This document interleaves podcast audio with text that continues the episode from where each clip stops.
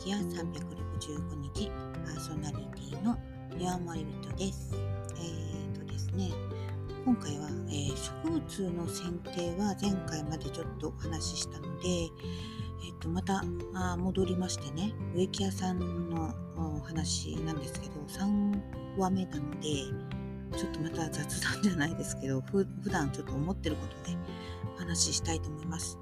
え植木屋さんになってみたい人って言って、はーいって手を挙げる人ね、なかなかいないと思います。でもね、あのー、結構、あの、お仕事終わって、サラリーマン終わって、じゃあ植木屋さんになろうかなっていう考えの人いますかって、手上がりますよね。何人もね。割と上がります。でも、はっきり言いますよ。無理です。なぜかっていうとね、あのー、まず修行に入れないですよね。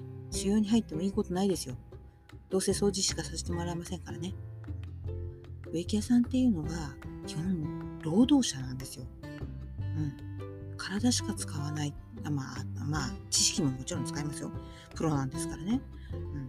ですけど、体が資本なんですよ。なので、60代きついです。うん。もう60代以降は本当にきついです。うん。基本やめた方がいいと思いますよ。体のために。で、私たちは若い頃からあの始めましたけれども、60代、私はまだ50代ですけどね、60代になってみて分かることっていうので、辛い。辛いと思います。うん。特にね、最近は夏暑いじゃないですか。夏場の仕事なんてね、15分できないですよ。うん、15分に1回休んでも、私は夏は強い方なので、1人でやってますけどね。うん、あの、60代の主人なんかは、もう、もう、10分できないですよね。だから夏場の仕事はまず無理ですし、えー、と冬場についてもね、あのそうそうこう、あの日が短いですからね、気合入れてやらないと終わらなくなっちゃいますからね。うん、そういう意味でも、やっぱりね、結構今年召した方が始めようったって始,、ま、始められる仕事じゃないです。なので、この仕事は30代、40代が花ですね。30代、40代の人が、えー、植木屋さんになってできるが、40代の人はできますよ。うん、40代の花ですね。うん、一番盛りだと思いますね。で、え30代の人って今言わなかった理由はね、例えば18歳からお手ごで入って勉強して、えっと、知識もあり、習ってね、いろんなあの技術も身につけたとしましょう。そしたら、まあ、30代で一人前で一人親方で、えっと、できますよ。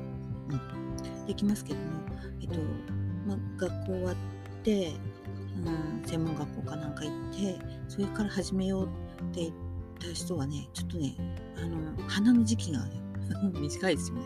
だから、植木屋さん、若いうちだけなので、できればね、若い方がね、あの、植木屋さんになるんだったらね、あの、会社を起こして、あの、ちゃんと、あの、自分の従業員をね、雇える、そういう植木屋さんになってほしいですね。えっと、技術だけじゃないですよね。経営のことを学んでほしいです。若い植木屋さん目指したい方は、経営のことを勉強する。そして、あの営業のことも勉強する。それから、経理のこともちゃんと勉強して、ね、あの植木屋さんって本当にあのお金があの天気によってお金がどんどん変わっていってしまうっていうすごい難しい商売なんですよ。だからちゃんと経営の方も考えて勉強してもらいたいと思いますね。あの普通の職人さん普通の会社経営とは違いますよ。ね、植木屋さんとは特別神様はお客さんじゃない神様はおテントさんです。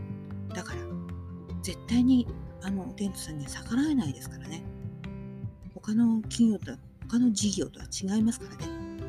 ちゃんとそこのところを考えながらいろんなことを学ばなきゃダメです。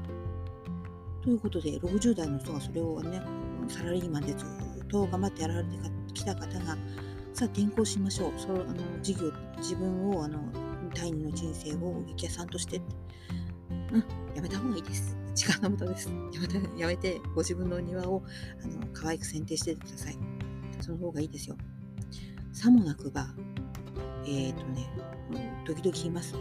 ぼったくり植木屋ね。植木屋なんて言えないですよ。全然植物のことも知らないでね、ぼったくるだけぼったくってって、そういうね、あの、結構お年めした方がいらっしゃいますよ。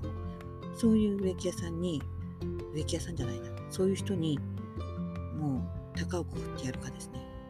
でも、もちろんお勧めもしませんし、腹が立ってます。うん、私たちはそれをお宅一軒一軒に行ってその植物を直さなくちゃいけないんですよ。そういうひどい扱いをされた植物がかわいそうお客様もかわいそう。で私たちの何倍ものお金をと踏んだくっていくわけです。よ。ね、腹が立たないわけがないじゃないですか。ね。うん、普段からちょっと私あの腹が立ってることの一つなんですけれどもそういう人になってほしくないですね。若い方も。お年めしてあのもどきをされてる方も。ちょっとあのムカついてます。いや相当ムカついてます。真面目に植木屋さんやってる人からするとこれ腹立たしくてしょうがないことですよ。ちゃんとしてあのやってる方っていうのはちゃんとした金額しか取ってないですからね。腹立ってますよ、うん、という雑談を今日はさせていただきました。はい、腹に据えかねてることを言わせていただきましたが、消費者の皆様もあのよくよく考えて、え、そんなお金をこの庭に出せるかっていうのをよく考えてお買い出してくださいね。ねよくあの賢い消費者になってくださいね。ということで、今回はおしまいいたします。また次回はどうぞお楽しみに。失礼します。